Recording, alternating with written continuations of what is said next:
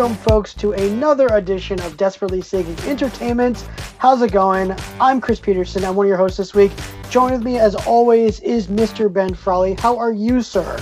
What's going on, Chris? What's up, people around the internet? I am ready to rock.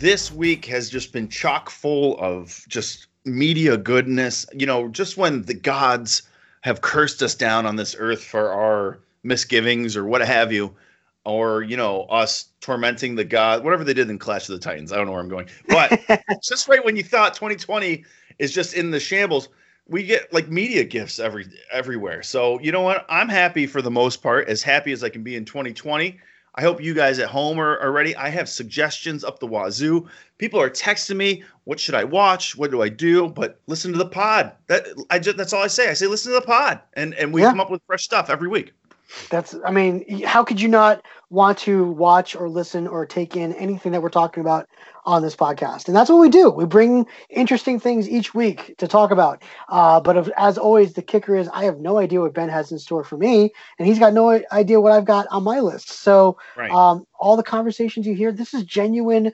emotions, spontaneous reaction. It's Uh, actually getting to a point where I don't want to talk to people in real life. I just kind of hold stuff back for the pod, you know, Right?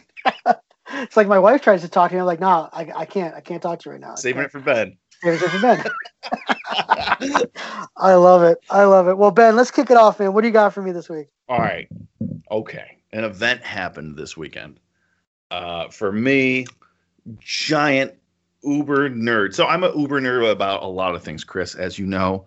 Mhm. as you just you know sit back and listen to me go on about i don't know bruce campbell and stuff and his upbringing as a child or something whatever knowledge i have in my head whatever it is. But Yeah. there is one thing that i am a ultra uber nerd about and that is the man david byrne. Mm, let's just get into it. American Utopia came out as um, a musical on broadway. It was a an album he came out with in 2016 i believe and then it or 2018 and then it toured for a couple years and then became a broadway uh, show. I don't know if i'd call it a musical but a show. Um, but i have some thoughts about that at the end. Um, and i love the album love the concert when i saw him and chris as we know i was at comic-con last year. You were you were there with me. Mhm. and um, i was across the street from it at jimmy's corner tavern or something like that right right right across the street right there and uh, he was live and if i knew the end of the world was coming of course i would have gone but at the time i didn't have $270 to spend on a on a musical that i've I, really i've already seen before a couple times in concert so i held back but watching it this performance chris did you watch this did you get a, a chance to check this out I did. I did. Yeah. It was. uh It's an experience. It really It- is. yeah i want to break this down chris i, I don't know how i, I don't care. I, i'm, I'm going to get into this thing okay? So right off the face let's talk about directed by spike lee. Mhm. and at first you are questioning what's the you know commonality there you know between david byrne and spike lee. Right. um, both are artists. Both both are very outspoken about certain things. Um, both are pretty much aligned politically and uh, the way they look at the world in, in many aspects. And then i listened i read an interview with them and i forget who it was maybe esquire or something i read an interview with spike and david byrne at the same time and you got a sense that they're both separated by about four years in age. I think Spike is 63, David Byrne is 67, which when you watch this thing, I, I hope at 67 I can jump around the stage and sing for three hours straight. I mean, my God, right. in bare feet, I, I in a suit. I, I, don't even understand. Um, so there were some moments in this, and you know, we spoke about. Um, I think it was the Eric Andre uh, comedy special Mhm. and how he had that couple minutes in his comedy special where he's talking about police brutality and pretty much Black Lives Matter. I mean, the subject of that whole protest before the protest. Now Mhm. this this musical slash show just took it to a whole new level and it was shocking. I mean, it was shocking and amazing at the same time how their their fingers were on the pulse of this thing even before we were beaten over the head with it. You know what I mean? Maybe we were kind of in the dark about it, but not Spike Lee and David Byrne. They were like right on this thing. And there were some moments in this show that maybe they danced around subjects like, oh, things are, you know, going bad in this world and let's let's all get together. And then there were some moments where they just punched you in the face hard mm-hmm. with what they were trying to say. Um, Chris, what were some of the moments that stood out to you as very ultra political in this? Oh gosh, there was a couple for me. I mean, I have a couple. You know, how do I put this? Um, yeah, yeah. This, this is what I love about what David Byrne does, where the starkness of the stage, like how it, your your focus is just directly on the artists the entire time. There's no set. I mean, it's a it's a curtain, um, and for me, what I found myself looking at and and kept wondering was when they would get into various positions, like when you'd see the dancers come up behind them and they do these like movements, or they'd separate themselves by lighting and things like that. I kept thinking to myself, okay, what does that mean? What does this yep. mean? And I just I know with David Byrne, like everything means something on stage. Like he's not going to just like the fact that they don't have they're not wearing shoes. Like what does that mean? And so like it's just it's it's one of those things that I love seeing where you know you, you're taking everything in, but everything's purposeful. Um, you know, it, it, everything's important. There's no throwaway moments. The entire thing, and I actually liked the way they they filmed it, where you you know, as opposed to Hamilton, where I felt there was a lot of close-ups rather than wide shots, so to speak. Gotcha. With this, I liked seeing the the the the wide scale um, of, of the of the set, so to speak, or, or, of the stage. You know, you got plenty of that while you were watching it, which I I, I totally got you. I totally got the um, yeah. You know what? When I watch a musical on film or a show on film on Broadway, I want to feel like I'm there. I don't mm-hmm. want to feel like I'm watching a movie. Because if I wanted to watch a movie, I mean, if they're gonna go ahead and make a Hamilton movie, let let's do it. I'm I'm all in. You know what I mean? It's right. gonna be great. You know what I mean? Do kind of like a Les Mis punch up kind of thing. But if not, if we're gonna be on a stage, let me feel like I'm on a stage, and maybe it's the staging of it, the beads coming down as like the backdrop, as the scrim. Um, you know, we're theater nerds, and so I just thought the whole thing would just oozed dramatic, oozed mm-hmm. drama, and it was Chris. You're you're totally on. I mean, when David Byrne did Once in a Lifetime, the video for that, and you know, re- replicate some of the movements in the show, like a lot of the movements um, the tapping down his arm um, that he does in the video. That was uh, choreographed by Toni Basil, I believe, in the 80s.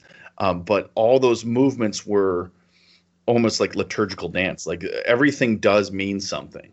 You're totally right. Yeah. Everything does mean something, either in a sign language type way or like I think it's African movement type way. I think that's where it's derived from, is like African uh, tribal dances. I think that's where those movements mm. come from.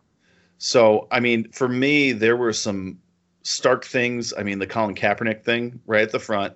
Oh yeah, wild. I mean, that shot. I was like, okay, we're not just. I mean, listen. Okay, I could go through the catalog of Talking Heads and uh, David Byrne's solo stuff that's in this and weave through. And let me tell you, they just picked such a great selection of songs. You didn't think that you were at a Talking Heads show. You didn't think you were at, you know, David Byrne's up there like just putting out his new stuff. It was such a great combination of everything. Um, and then once that hit, I was like, okay, we're doing something with this. And now, I mean, Hell You Talk About was the song that really pushed it over the edge. Edge. Um, Chris, you know what you know what song I'm talking about, where they're mm-hmm. talking about the Black Lives Matter, yep. the, the people have been killed by police or whatever it is, and it was powerful and there's live performances on YouTube. I was going to share it the other day, um, but it's not as good as this one. I mean, their voices, their the the way it's filmed. Spike Lee, Spike Lee. I mean, this is probably the best thing he's done in a long time, in my mm-hmm. opinion. I mean, I saw Black Klansman. I got it. I got what he was trying to say, but it was kind of tongue in cheek. I thought. You know what I mean? It wasn't mm-hmm. the visceral kind of movie that we we're used to when he was starting out. I thought this was probably one of the most visceral things he has directed. And let me tell you, it's not just you know David Byrne. Of course, when I saw this two two and a half years ago, like him touring, yes, a lot of the same movement was there, a lot of the same singers, and uh, but there is something to be said about the editing and, like you said, the close ups, the wide shots. it made you feel. I mean, I had chills. I was laughing. I was laughing when there wasn't anything to laugh at. You know, Mhm. I, I just, I kind of got, there was like a lot of things that were kind of drama nerd inside jokes, if you get what I'm Yeah. saying. yeah. and I mean, I loved, I love kind of the musician breakdown of of the type of instruments that they had on stage. The drum line, obviously, fantastic, and also what an ensemble the, that he Yeah. had behind him. I mean, I, I, especially love the. I think he was. I think he was a redheaded guy who had a beard and stuff like that. Um, just killing it on stage, killing it.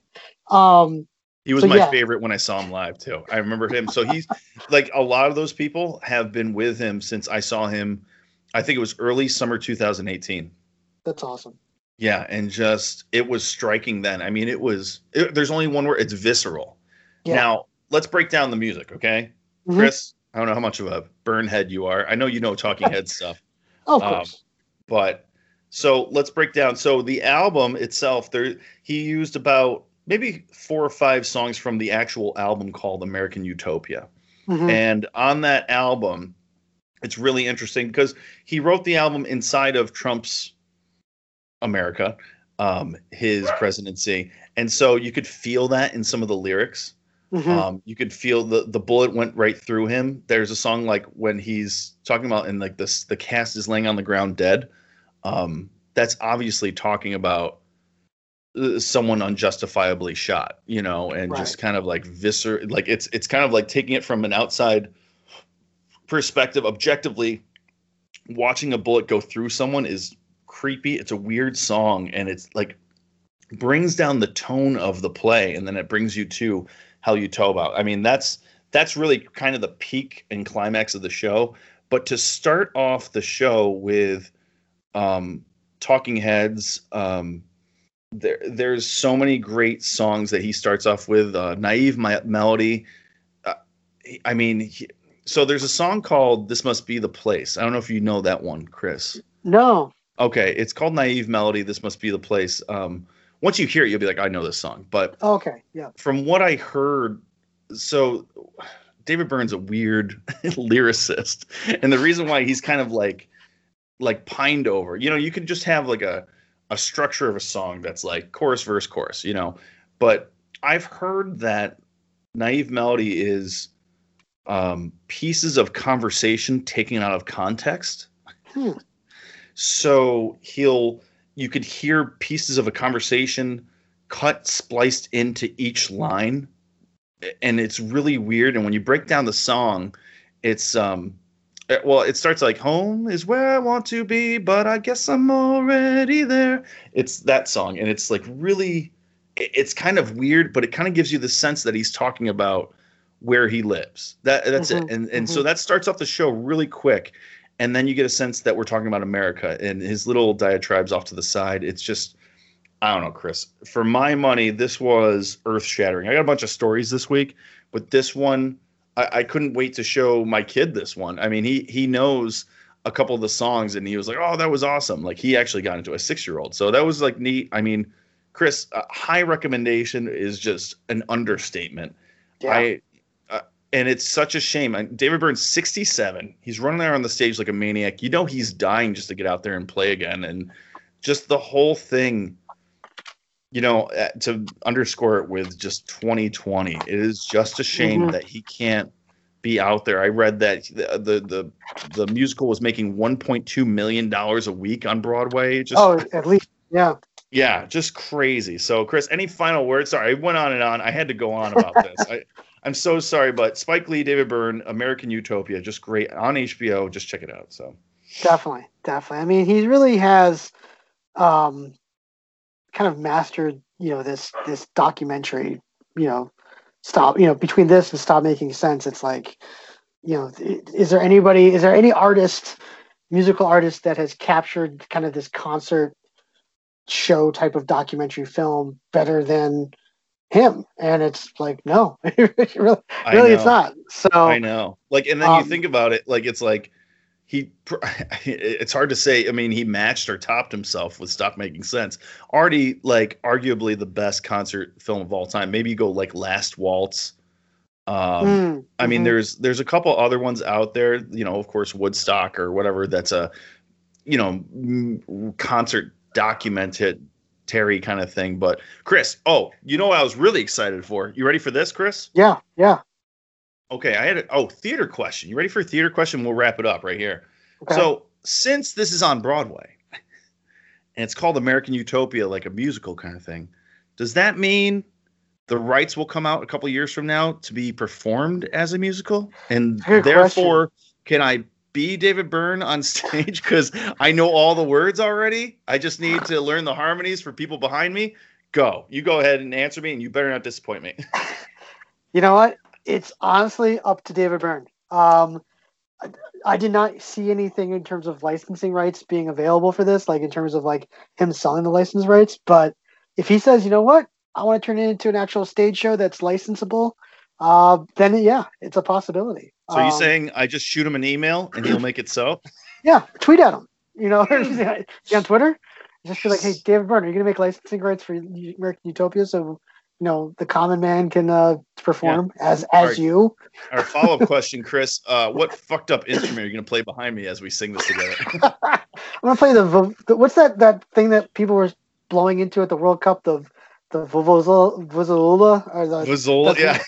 How about the thing? Did you see the chick with like the giant drum stack? yes It was like a drum, and then it had like like chimes on the top. I don't know what was going on with it. it'll look like it's from Dr. Seuss. That's a, an instrument designed by Dr. Seuss. So that's awesome, man. Good stuff. Way to kick it off. So uh, Ben, for my first thing this week, it is it is that season. Tis the season. It's Halloween season. Um, yes. And uh, all this throughout this month i've basically been trying to find like material to get me in the halloween mood to give me the spooks the chills all that fun stuff. And um, thankfully uh, if you happen to catch the haunting of hill house on netflix that came out uh, two years ago which was excellent the follow-up series the sequel not a sequel but the um, you know spiritual sequel if you will the Haunting of Bly House or Bly Manor uh, was released on Netflix uh, a couple weeks ago, and it's, it's roughly the same cast, the same directors and same writers. Uh, they basically took a Henry James novel called The Turn of the Screw and adapted it into a Netflix series, and it's a very gothic horror type of of setting. Um, ben, have you had a chance to see this yet? I have not, Chris. I have not. Okay. Yeah. So it's it's a pretty good follow up. It's it, did you get to see Haunting of Hill House? I did not as well. It is Oh my on God. my list, and people are yelling at me to see it too. I know I'm the horror guy too. I know there's some things that slip through the cracks. I'm I'm very ashamed to say I have not seen that. All right. Well, you know what? In all honesty, it doesn't matter which one you watch first because they're completely unrelated to each all other. right, I was kind Um, of scared. I was kind of scared to start this one. Okay. Yeah. All right. All right. So they're they're the same actors in both series, but they're playing different characters. It's a completely different setting and things like that. But um, yeah, one is really more of a gothic horror type. The Haunting of Hill House is just straight up like haunted house, supernatural thriller type. But um, very different styles, very different feel. Both I think are excellent. Um, I think people who are expecting a lot of jump scares and things like that, they're going to probably be disappointed with Bly Manor. But what I love what Bly Manor does is it has that lingering creepiness that you're going to be thinking about it 45 minutes after you finish an episode, um, as opposed to Hill House, which is more of a jump scare type of situation where you kind of forget it after a while. But um, equally excellent. So yeah, real quick. I mean, it's one of those things where it's like very rarely do we get really good, you know, limited series, short, you know, season runs of of good supernatural horror type of um, stuff on streaming. We don't really get that a lot. I mean, I refuse to watch American Horror Story. I think it's ridiculous. So I look I look at commercials and trailers for that. I was like, that's preposterous. I'm not going to watch it. You know, the great thing about Netflix is, you know, they're not it's not network TV, so they just let loose on this thing. Um, it's fantastic. So yeah, can't can't Okay. recommend it enough. There you go. Awesome. Yeah, I'm, I, we've been getting into uh, horror movies here at the house. Uh, Kay's been showing some that I haven't seen, and I've been showing her some some classics. Now, Chris, are you familiar with Lamberto Bava's Demons One and Two? No. Yeah, it's an Italian horror movie classic. We're talking in the wheelhouse of night. It's like 1985, 86. So it's in that cheesy, gory wheelhouse. Nice. Italian horror. Uh, let me uh, break it down slash spoil the whole movie because it doesn't really matter because it's awesome. Uh, so uh, these people they get free tickets to this horror movie, but then something happens, and then demons start taking over the horror movie, the theater itself, and it's just chaos and awesomeness, and people being their voices are being dubbed over. It's awesome. Nice. See, I've, I've been trying to watch like classic, like iconic horror films that I've never seen. So, like this past week, I was on a Dracula kick. So I, I Hmm. watched Francis Ford Coppola's Bram Stoker's Dracula, which might as well be titled "Are we sure we want to use that take, Francis?" Like, is, Whoa. like Anthony Hopkins in that movie is out of control. Like he clearly was not taking any notes whatsoever from Francis Ford Coppola and just doing his own thing. God love Keanu. He's completely miscast in this movie. Um, there's there's like boobage in like Oh. just random places. Like Oh, I remember Like- being 12. Yeah, I remember. like I'm. I, like I'm watching a scene and I, I'm just wondering if like maybe the, the assistant director was like, Francis, are you sure we need nudity here? And he's like, yes. Like, like, there's no need for it, but like, okay. Um, the movie's preposterous. But then I watched uh the 1979 Dracula with Frank Langella, which Oh, is phenomenal. yeah, And oh, he's great. he is he is excellent. And he did an interview with um uh Vanity Fair where he, they like go throughout his entire career and he talks about like Mhm. different things. I watched that. But- yeah. Did you watch it? Oh, Yeah.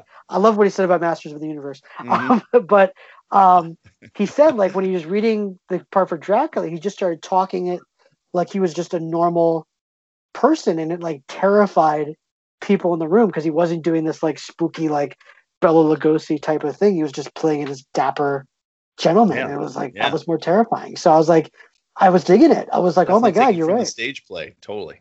Definitely. Yeah, yeah. Yeah. So, um, yeah. So I've been watching that, and then I watched Children of the Corn, which I've Oh, never great. seen. Great. Yeah. Uh, it's like it's it. very slow. Very slow. Yes. Yes. Thank you. Jump jump scare in the first five minutes is always scary though. Yes, it is. if you know what I'm talking about. Yeah. Yep. I know exactly what you're talking about. Um, you know what? The sequels are actually better. And Are I forget who's in the sequels better? I've never sequels. Is it Angelina Jolie? Or no, Charlize Theron is in like Children of the Corn 3 or something like that. it's her first movie. Yeah. So check that out. Um, but oh, Chris, you want a recommendation of classic horror movie that's really good? Please. Movie's called D- The Devil Rides Out. The Devil Rides. I'm writing. I'm writing this down. Yeah, I need to 1968. Um, Christopher Lee, the guy who played Ooh. Dracula. Mhm. Um, this movie, it's about like possession and Satan and all this stuff. It's a Hammer film. Uh, do you know what Hammer film means? Uh, remind me. So they're the guys that produced all the Draculas with Christopher Lee in it, Peter Cushing and Christopher Lee, like so 60s, 70s. It's Hammer Film Studios in England.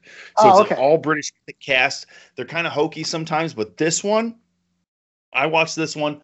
I mean, listen, it is hokey. It's 1968, but there's some actually creepy parts in it that are still hold weight. I'm looking on uh, the reviews right now. If you look it up, seven out of 10 on IMDb, 95% on Rotten Tomatoes, 4.7 out of 5 on Shout Factory Hmm. and 90% 92% like this movie on google reviews the devil rides out I, I mean i've watched all the hammer films this one really stands out as like a really creepy it's got all the halloween stuff in it too and it's not i don't want to say it's like appropriate for little kids but like if you have like a 10 year old 12 year old you're ready to rock this this is nothing I, like i mean this is like but like they got to get like i think someone's possessed in it and then there's all this creepy stuff happening in the house so they got to draw the pentagram with candle it's the whole thing it's great oh, I know this actor. He was in the. He was the villain in a lot of the Bond movies.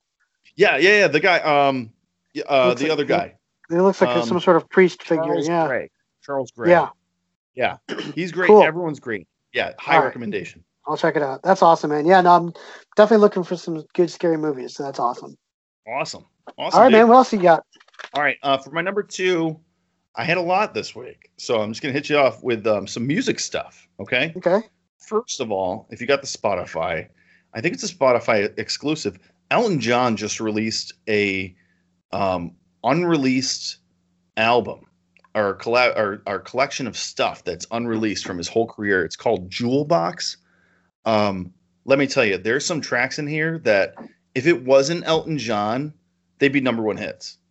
Hmm. It's it's kind of like when you listen to an album like like a Zepp album and there's like like a B side here and you're like if this wasn't Led Zeppelin, that'd be a number one hit for this band. like mm-hmm, they're that good. Mm-hmm. It's like there are some songs on this and they went unreleased.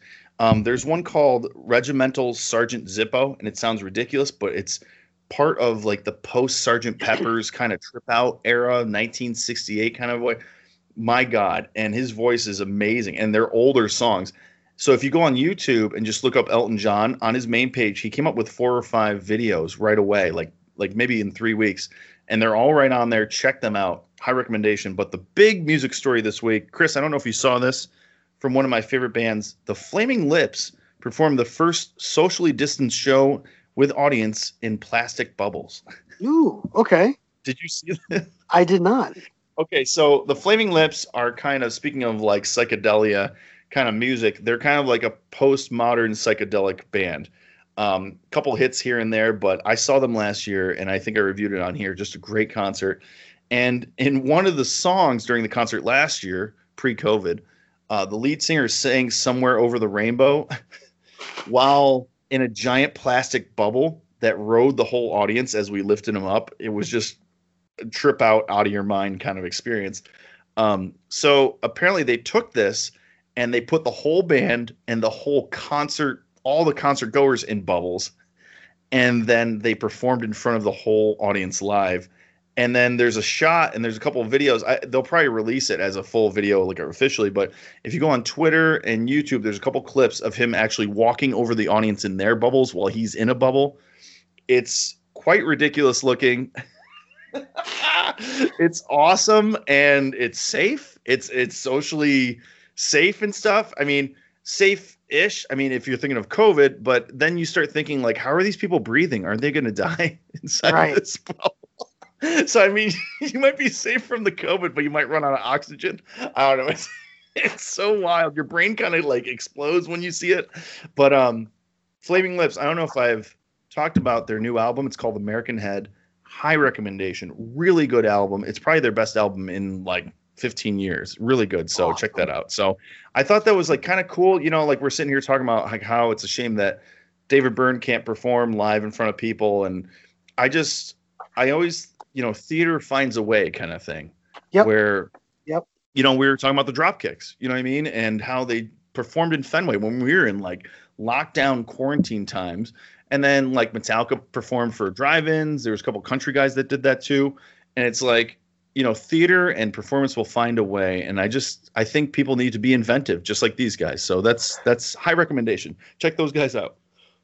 Good stuff, man. Good stuff. All right. So uh, for my next thing, Ben, I'm I'm going on a journey right now while I'm working, and um, what I decided, I was like, okay, I'm, I, I I work a lot on the computer. I'm sitting on a desk all day uh, in my basement, and I need some background noise to kind of get me through the week. So what I do is I, I binge watch shows that you know, are going to get me invested, but not so invested that's going to distract me from my work and things like and vice versa. So I decided, you know what, I'm gonna I'm gonna go through Law and Order, like the the original. Oh, I saw you've been I saw you've been posting about this. This is great. I gotta tell you, man. So I'm I started at season six because that's the first season of Jack McCoy with Sam Waterston's character joining uh, the show, and uh, I'm now on season eight, and I have to tell you, as a as a you know fan of TV, a fan of film, a fan of theater, it is a joy to watch uh, these old episodes of Law and Order that like you know late '90s, early 2000s, um, and just nerd out at the like the fact that like holy crap, there's that person before they were famous sharing the screen with Jerry Orbach or like you know things like, and you're just think, thinking to yourself like you know to have been a fly on the wall during the rehearsals to hear the story stories that these guys must talk about. It is it is nerd heaven watching Law and Order. But the funny thing about Law and Order, and I know that this joke has been made many many times about the show, about like how many times like you know people have been on this show, but no joke. I this it's been clear that the casting directors never predicted that you know someday we'd be able to sit down and watch all these episodes in a row because they literally have the same actors playing different characters in consecutive seasons, and it's it's hilariously funny. So I just came across an episode where like this actor by the name of Denis O'Hare plays like the murder suspect, yet he was also the murder suspect in like the very previous season, and it was a different person altogether. So it's just it's hilarious when you see these certain things. But I can't if you have the uh, availability, the time to just sit down and just burn through Law and Order, um, it's so worth it because it's just it's a joy to kind of go back and watch this series. Plus, it's the most New York series, like TV series ever. Like you know, I don't care what television show says we're the definitive New York television show. Like Law and Order is the answer. Period.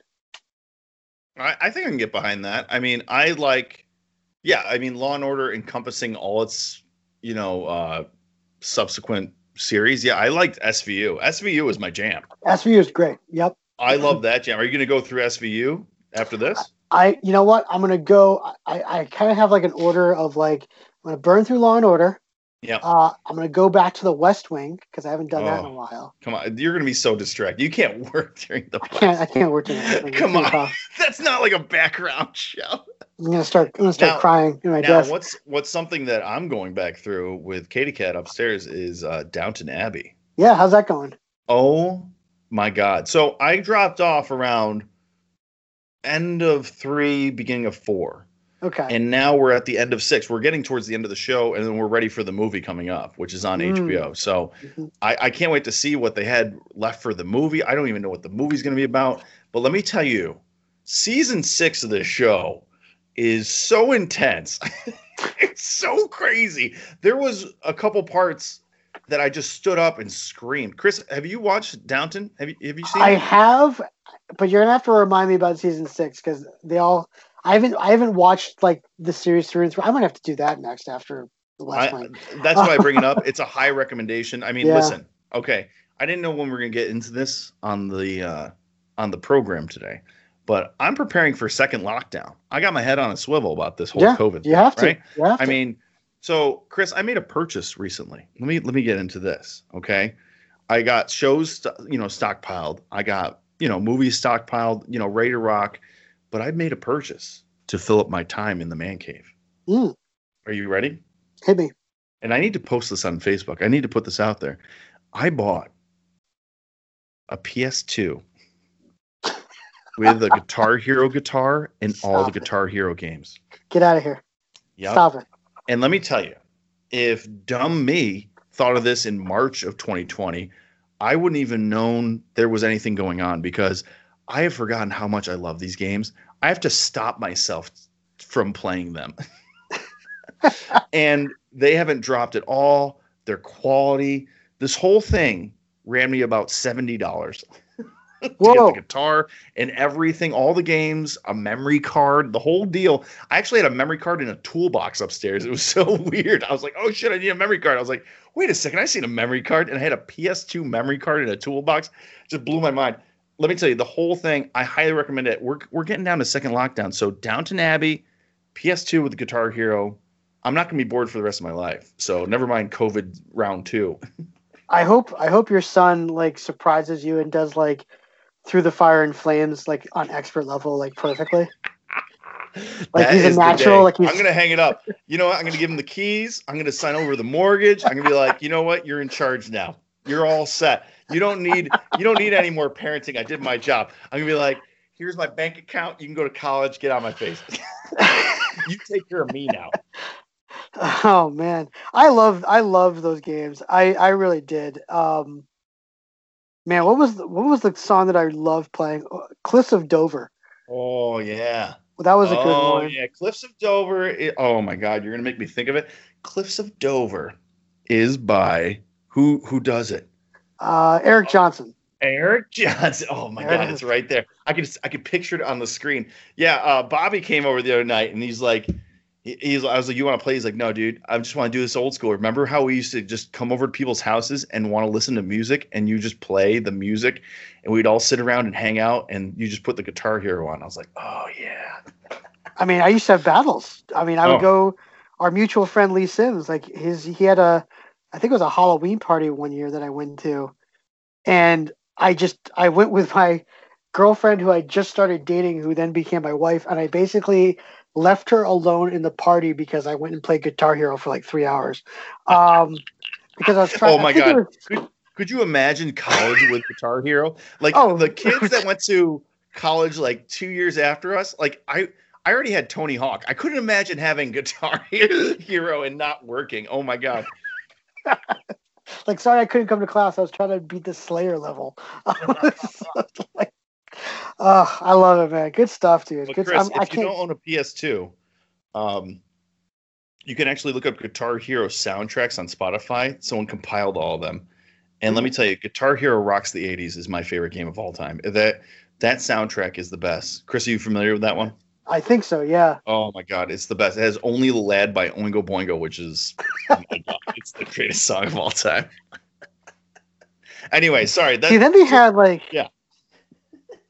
I was about to say they had like um, because I had the Xbox um okay. version. I think they had they had different games that came out for that. Like they had like uh, there was World Tour. Um, Yep. I think there was like I, I, my favorite is Guitar Hero Three, which is the um. I got that one. I think it had Slash on the cover. Um, yep, and you have to battle him and Tom Morello. yes. right? Yeah, Yes. I just got through them again What- for the for the billionth time in my life. What song did they? Oh gosh. Oh, um, Devil went, went down to Georgia. That was a tough Oh, one. it's brutal. Uh, there, oh my god, so hard. Uh, but you know what? My favorite song of all time off of three was um, "Cities on Flames" with "Rock and Roll" by Blue Oyster Cult. ooh, yeah. I love that song. But you know what? I just, I went through the game and then I'm like, where is it? Like, and I'm like, oh no, was it on the Xbox version? I have to go through on co-op mode to unlock it, or I think there's a cheat code to unlock it, so I have to go do that. So Oh, gotcha. Gotcha. I know, but and then or oh, well, you know what? Let me give, do a posthumous review from 15 years ago. Guitar Hero 5 is total junk. Can I just talk about that? It's a Mhm. total junk game. The soundtrack is junk. Uh, it starts you off with like a No Doubt song, and listen, I, I'm not really a fan of No Doubt, but the song that's on there is terrible. It's like it's terrible. Even my six year old was watching me play a couple songs. He goes, "Dad, I don't like this game." I was like, "Why is that?" He goes, "It's not as good as the other ones." I was like, "Why is that?" He's like, "These songs are terrible." the six year old said that, and I'm like, "Yeah, dude, we gotta get out of here." But at least on five, you can just quick play all the songs on the disc, so you can kind of Okay. just jump into everything. So that's fine. You don't have to sit through all of them. But yeah, five you can just skip. I haven't got World Tour yet. That's on my Amazon wish list. So that's I can't wait. So I got one, two, three, rocks the '80s, five, and oh ACDC live rock band just to hear those songs. I love those. Nice. Did you get the Van Halen one? No, that's on my wish list and the Metallica one. I didn't know they came out with one, so I, I can't wait to play those. Nice. Good stuff. yeah, man. dude. Awesome. I can't wait to see the video, Facebook videos of you doing Guitar Hero in 2020. That's gonna be amazing. Oh yeah, what you mean uh 2040? or 2040. I can't wait to see if Uh. this fat boy lives till 2040. I love it. I love it. Sorry, I just jumped on your story. No, no, I that's just- I, I want to just talk about stuff we're preparing for second lockdown. So you're going Yeah. through Law and Order one, and, I'm, and, and then SVU. and then a bunch of other stuff. So yeah, and yeah, then we'll I'm see. on PS2, and then maybe I'll work up to PS3. there you go. There you go. I love it. I love it, man. What else you got this week? All right, uh, number three for me. I want to talk about uh, New York State, Chris. So you're Yeah. down in Connecticut, right? Mhm, yep. Um, and Connecticut's doing well with the COVID. I, I've heard that you guys are at 2.5 percent or something like that. Yep. Yep, somewhere around there. Yeah. Um, so now, do you guys have like a website, a tracker that you can go on and check your county and stuff? Uh, I believe we do. Have I looked at it? No. Okay, I check mine. I check mine because I live in such a small county. I check mine like almost every day Nice. because that really matters. Like if you're living in a big place, you know what I mean. It's uh, you know uh, numbers are nuts. You know what I mean. If you have like a billion people around you, who cares? But um, up here in Madison County, New York, we we don't have a lot of people. So uh, Andrew Cuomo on Sunday will allow movie theaters outside of New York City to reopen. Mm, yeah, I saw that. on Sunday. Uh, 50% capacity uh, with social distancing and stuff. Chris, what are your thoughts? Where are you guys at in Connecticut with this? And I mean, we're all the rest of the country is ramping the f up, but New York State and you know tri-state area in New England, we're looking okay. Um, Mm-hmm. Thoughts about that? What what are, what are your what's where's your brain go? I don't like it. Okay. Uh, I I would. I mean, I'll put it this way: I wouldn't go to the movies right now. That's just me. I, I'm not. I, I think even at 50% capacity, having that many people in an enclosed space for for two plus hours at a time, uh, even if they're wearing masks, I just I don't like it. Um, so I think to each his own, I guess. Um, I, I, well, I even even the Cuomo said, you know, he he relates a story to about his daughters. He's like, is what you're doing? Because I remember like in in lockdown, his daughter was like, Dad, I, I want to go get a haircut, and he's like, Is it worth the risk? So you're saying it's not worth the risk to you? Not right now. No. Okay. And uh, I, thank God we haven't had like a delayed movie that would like, you know, cause riots if it was pushed back further. Like, if you could imagine like Endgame being pushed back like two years because of COVID. Like, imagine that? I, I would freak out. I think I- I would. I don't know what I'd do because who are you going to blame? The virus? I'm going to burn down. It's it's not like Bastille Day. What, what are you going Right. to burn down? Like, like if you said to me like, "Hey, we're opening up theaters again, so people can watch Endgame for the first time," I'd be like, "Fine, I'll go. Like, it's worth it. it's worth it." Um, but yeah, I mean, I, not just- even for Tenet. Aren't you excited for Tenet? I, I was. Then I read the reviews and I was like, "Oh no." oh, Um, really? Oh shit! I didn't read reviews. Oh Yeah. no! Oh no. Oh no! So, You just dashed my dreams. Of um, so yeah, there really isn't a movie on the horizon where I'm like, that's worth not even like uh, getting COVID because I don't. I think your chances would probably be low, but just rolling the dice. Like I would, Right. I would be petrified sitting in a theater. Like God help someone who coughs in there. I'd be like, get out, stop the movie, get get out of this theater. Yeah, I, I forgot where I was, and someone coughed, and it, like I, it was like a supermarket or something. I kind of freaked out and ran away. Right? It's like, and and people cough all the time in theaters, Right, so it wasn't like you know, like, oh, it's awful. So yeah, I I don't agree with it. I think we still should. I think they should wait till the summer before they start doing things like this again. As long as the numbers are low, um, push it out as long as you can to wait for a vaccine to be widely available um, before we start doing this. Because I think, again, it's just when we talk about the the essential needs for people, it's like no one needs to be in a movie theater right now. If you really need to watch a movie, that That's bad. all he does. Okay. Maybe the rest of you guys can sit around. Oh, you movie nerd. I need it, Chris.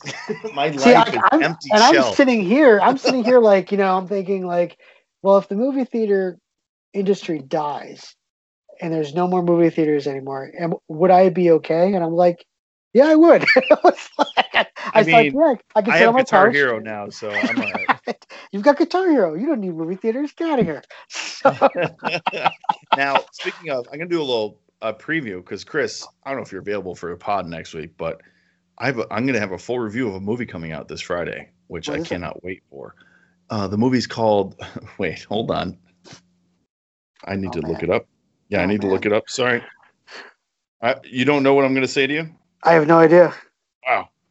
Okay, here we go. Uh, the movie is called.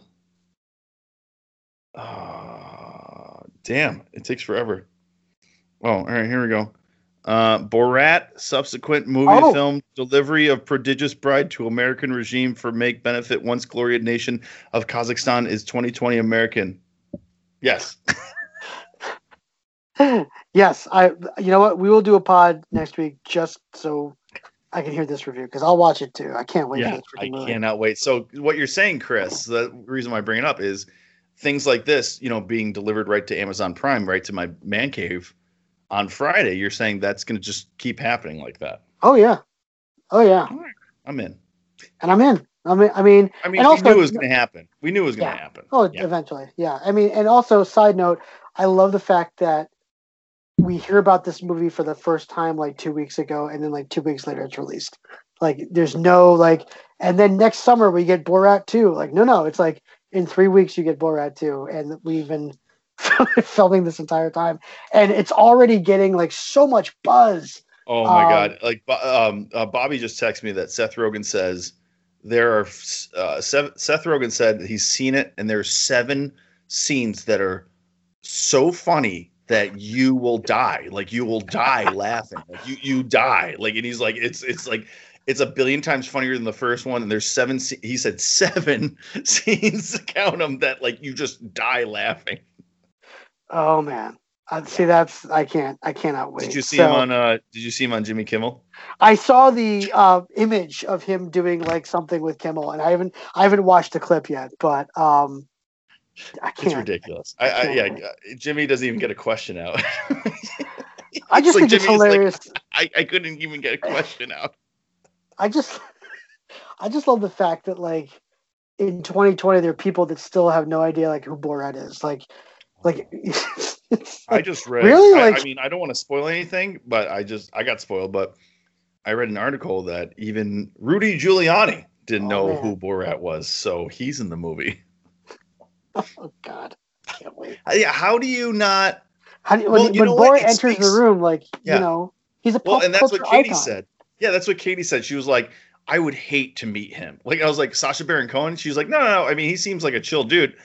I'm talking about Borat, like, because no matter what you do, you're gonna look like an asshole, like on film. Like, even if you're like, "Hey, Borat," like, you still look like a dick. Like, like, like. So, I think it speaks to the echo chamber we're living in. Mm-hmm. You know what I mean? Like, imagine being in such an echo chamber.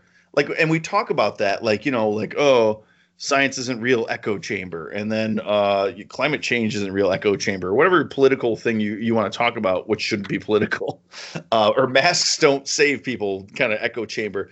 But imagine being trapped in the Borat is a real journalist echo chamber and we should be respectful of kazakhstanian reporters. I, I Could you imagine like all your staff, like you're like a senator or a congressman, and your staff is like, "Sir, uh, we have a foreign press here." Like, could you imagine? No one gives them the heads up. Like, no one's like nephew was like, "Hey, bro, you're gonna do an interview with Borat."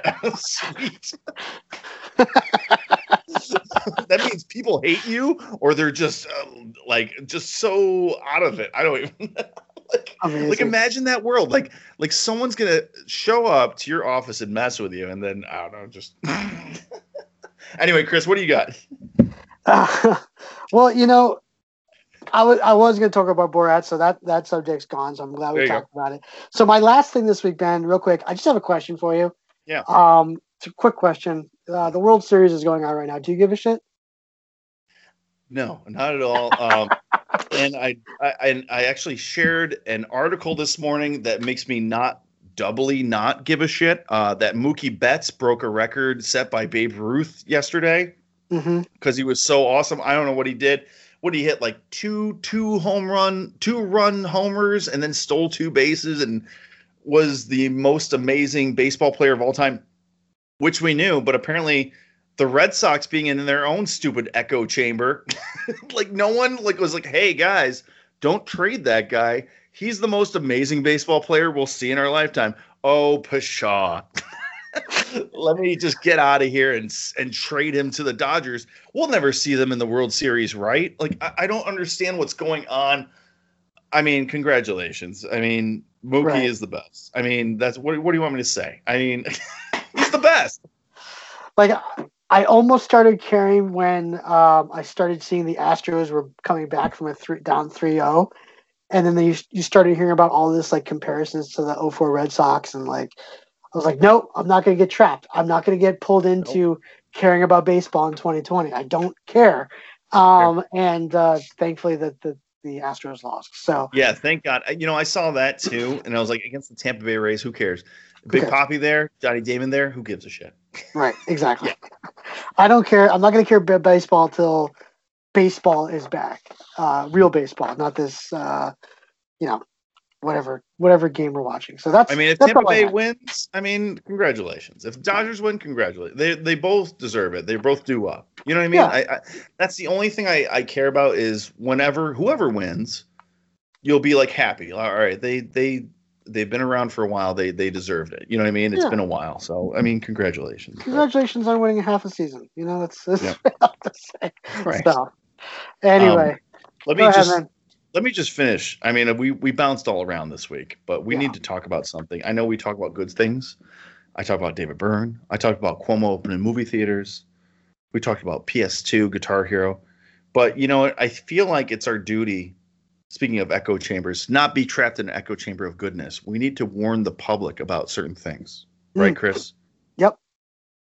And I feel like that thing is Vin Diesel making music. now, in this article on comicbook.com, Vin Diesel announces plans to release more music made while filming productions are delayed. I sent this to my neighbor Ryan, and he just said, Will someone please just end 2020? 'Cause it just can't get any worse. Are you kidding me? So, Chris, I sent you the link to the Vin Diesel song. What were your uh, what were your hearing notes on that? What were your tasting notes on that? What was the mouth feel? well, like, like, like I said to you, I said, does he have marbles in his mouth? Like, is there something in his mouth while he's singing? And I think, I think Ben, I'm gonna, I'm gonna make the end credits to this podcast be that song so people can hear it. Oh Uh, no! Wait, can we do that? I think we can do that. We have the technology. we have the technology we have the we have the means um so it, it sounds like he's eating something and singing at the same time i'll put it that way and it's so overly there's auto tune and then there's like auto tune overkill and he's past that and so it's it's it's bad it's really bad and but it it, it, it, it might be in that so bad it's good like is it it's I don't know. Like it's it's Eddie Murphy was a legitimate like good singer. Yeah. You know, like Vin Diesel has the the unintentional comedy scale is off the charts. I, I don't know. uh, it's not party all the time. I mean, No. you got Rick James in the cut, like right there in Buffalo, Right. New York, just making party. I mean, it's not so bad that it's like a classic. It's not like uh, who's the girl that uh, made the song "It's Friday"? That uh, Monica Black. or- oh, Rebecca Black. Yeah. Rebecca- Oh, yeah, Jesus. that song is so bad that That we'll poor girl. forever. I mean, it's terrible. It's just kind of middle of the road, and like speaking of echo chambers, like that's the theme of the podcast. It's just like how many times do you have to step back in your life and go, "Oh shit, everyone's agreeing with me because they're scared to disagree with me." Maybe I'm a shitty singer. like Right. I don't know. I don't know. As a person that has played out, like I've literally played out a bunch of times, like and like just you know me with a guitar or me and my friend Dan playing with a guitar and stuff like that. And I can kind of get a sense when people are like kind of going back to their drinks and Mhm. they're not really listening to me and I'm like, okay, maybe this is the wrong song. Maybe I don't sing I'm not singing right tonight. You know what I mean? Then I'll like right. take it back. All right, maybe I'll just jam for a little or something like that. And I'm really kind of it's it's nerve wracking. It's it's detrimental to your self esteem. You know what I mean? As a performer, as an actor, you know what I mean? Like, oh shit, did I push that laugh too hard on stage? Mhm. It's brutal. It's actually brutal. And when so, and I just hate to be like a naysayer of someone trying to be creative, but I mean, I don't know where I'm going. Chris, help Whoever- me. Help I was gonna say, whoever in Vin Diesel's circle is telling him that this is a good idea, please stop. Just Well, he's probably gonna hit him over the head with a monkey wrench, like that guy in Fast and the Furious, right? Is that like wait, is that Dominic Toretto or is that actual Vin Diesel that says that line? I can't. You know what? That's a good question. I don't know. I don't know. Uh, Where it's- does, it- does reality end? I mean, but I encourage people to listen to it. It's an experience that needs to be experienced. Like sit down and listen. I mean, and if for anybody who has like, you know, wagers with their friends and things like that, like, you know, like if you lose, like, guess what? That's your ringtone for the year. Like that's Oh, good, fa- that's good fantasy football punishment. Yeah. Like your Oh, ringtone. you just read my mind. You read my mind, like the tattoo and stuff, or get Yep. the lyrics tattooed on your leg.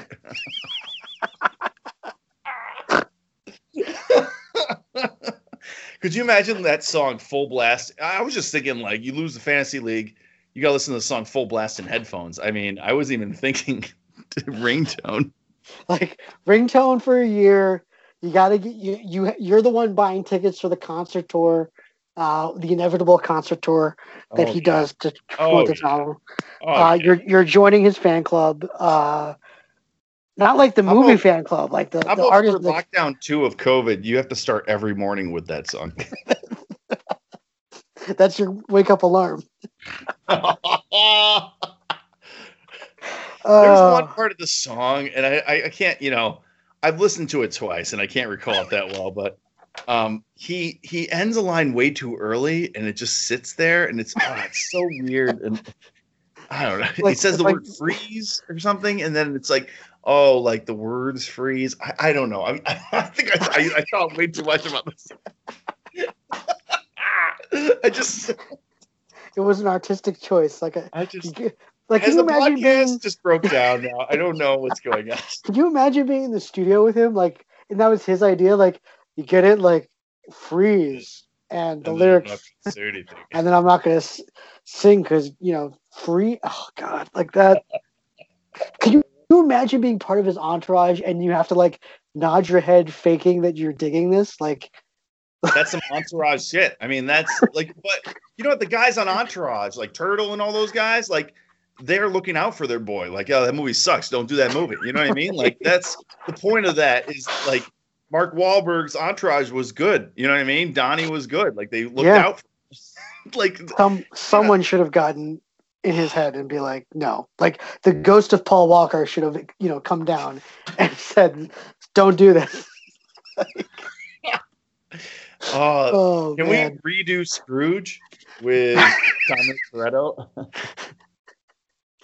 Oh gosh. Anyway, folks, listen to the the Vin Diesel song.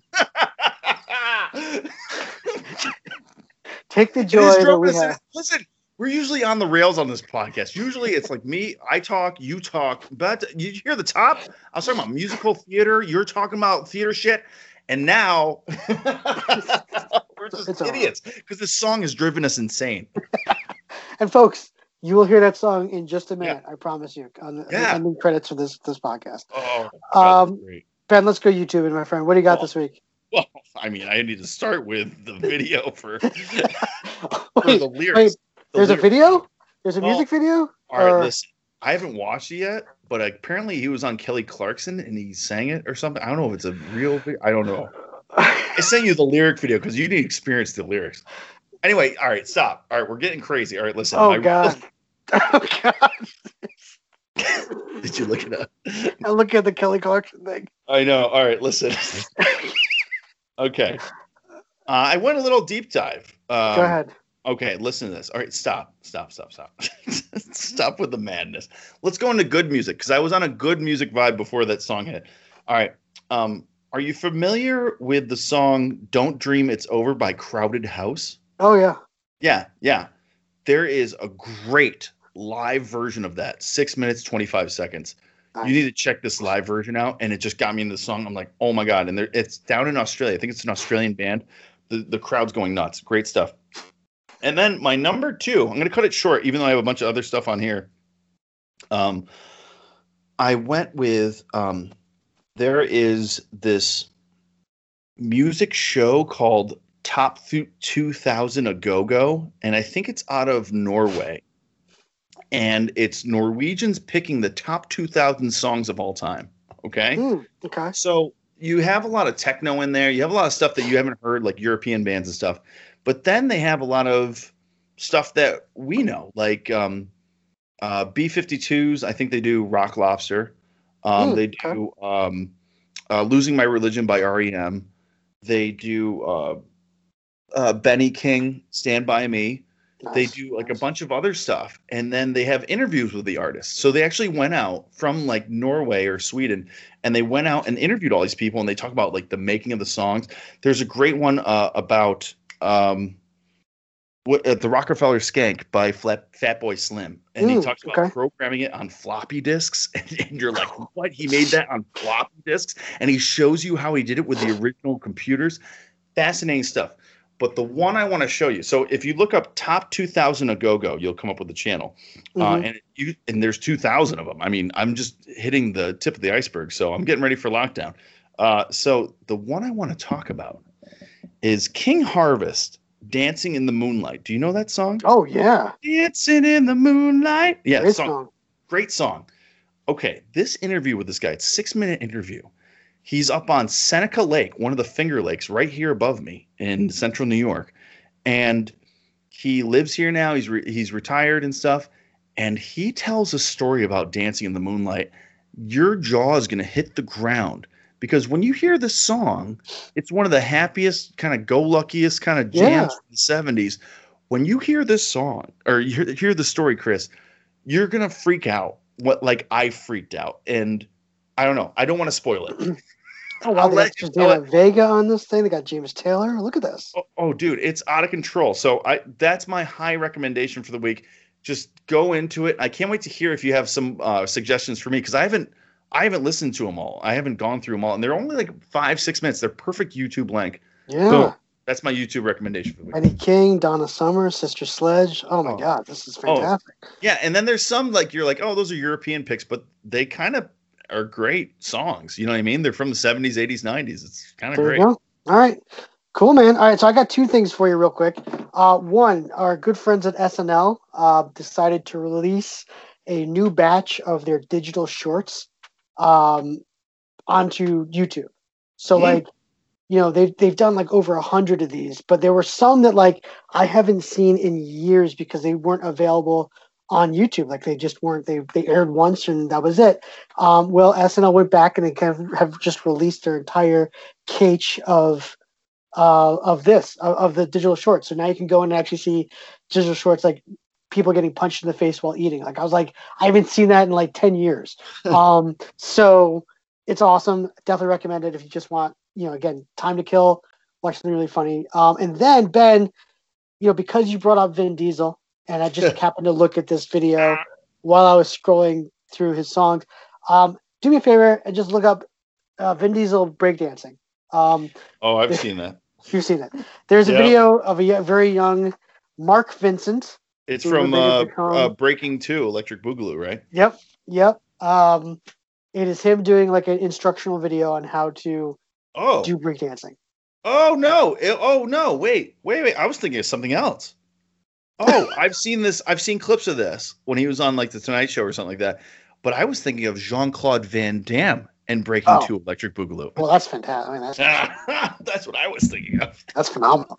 But yes, if you want, if now that we're talking about Vin Diesel, if you want a Vin Diesel kick, just look up Vin Diesel breakdancing. You can see like a five minute instructional video from like the '80s with a young Mark Vincent who would later become Vin Diesel, uh, teaching us how to breakdance. Fantastic.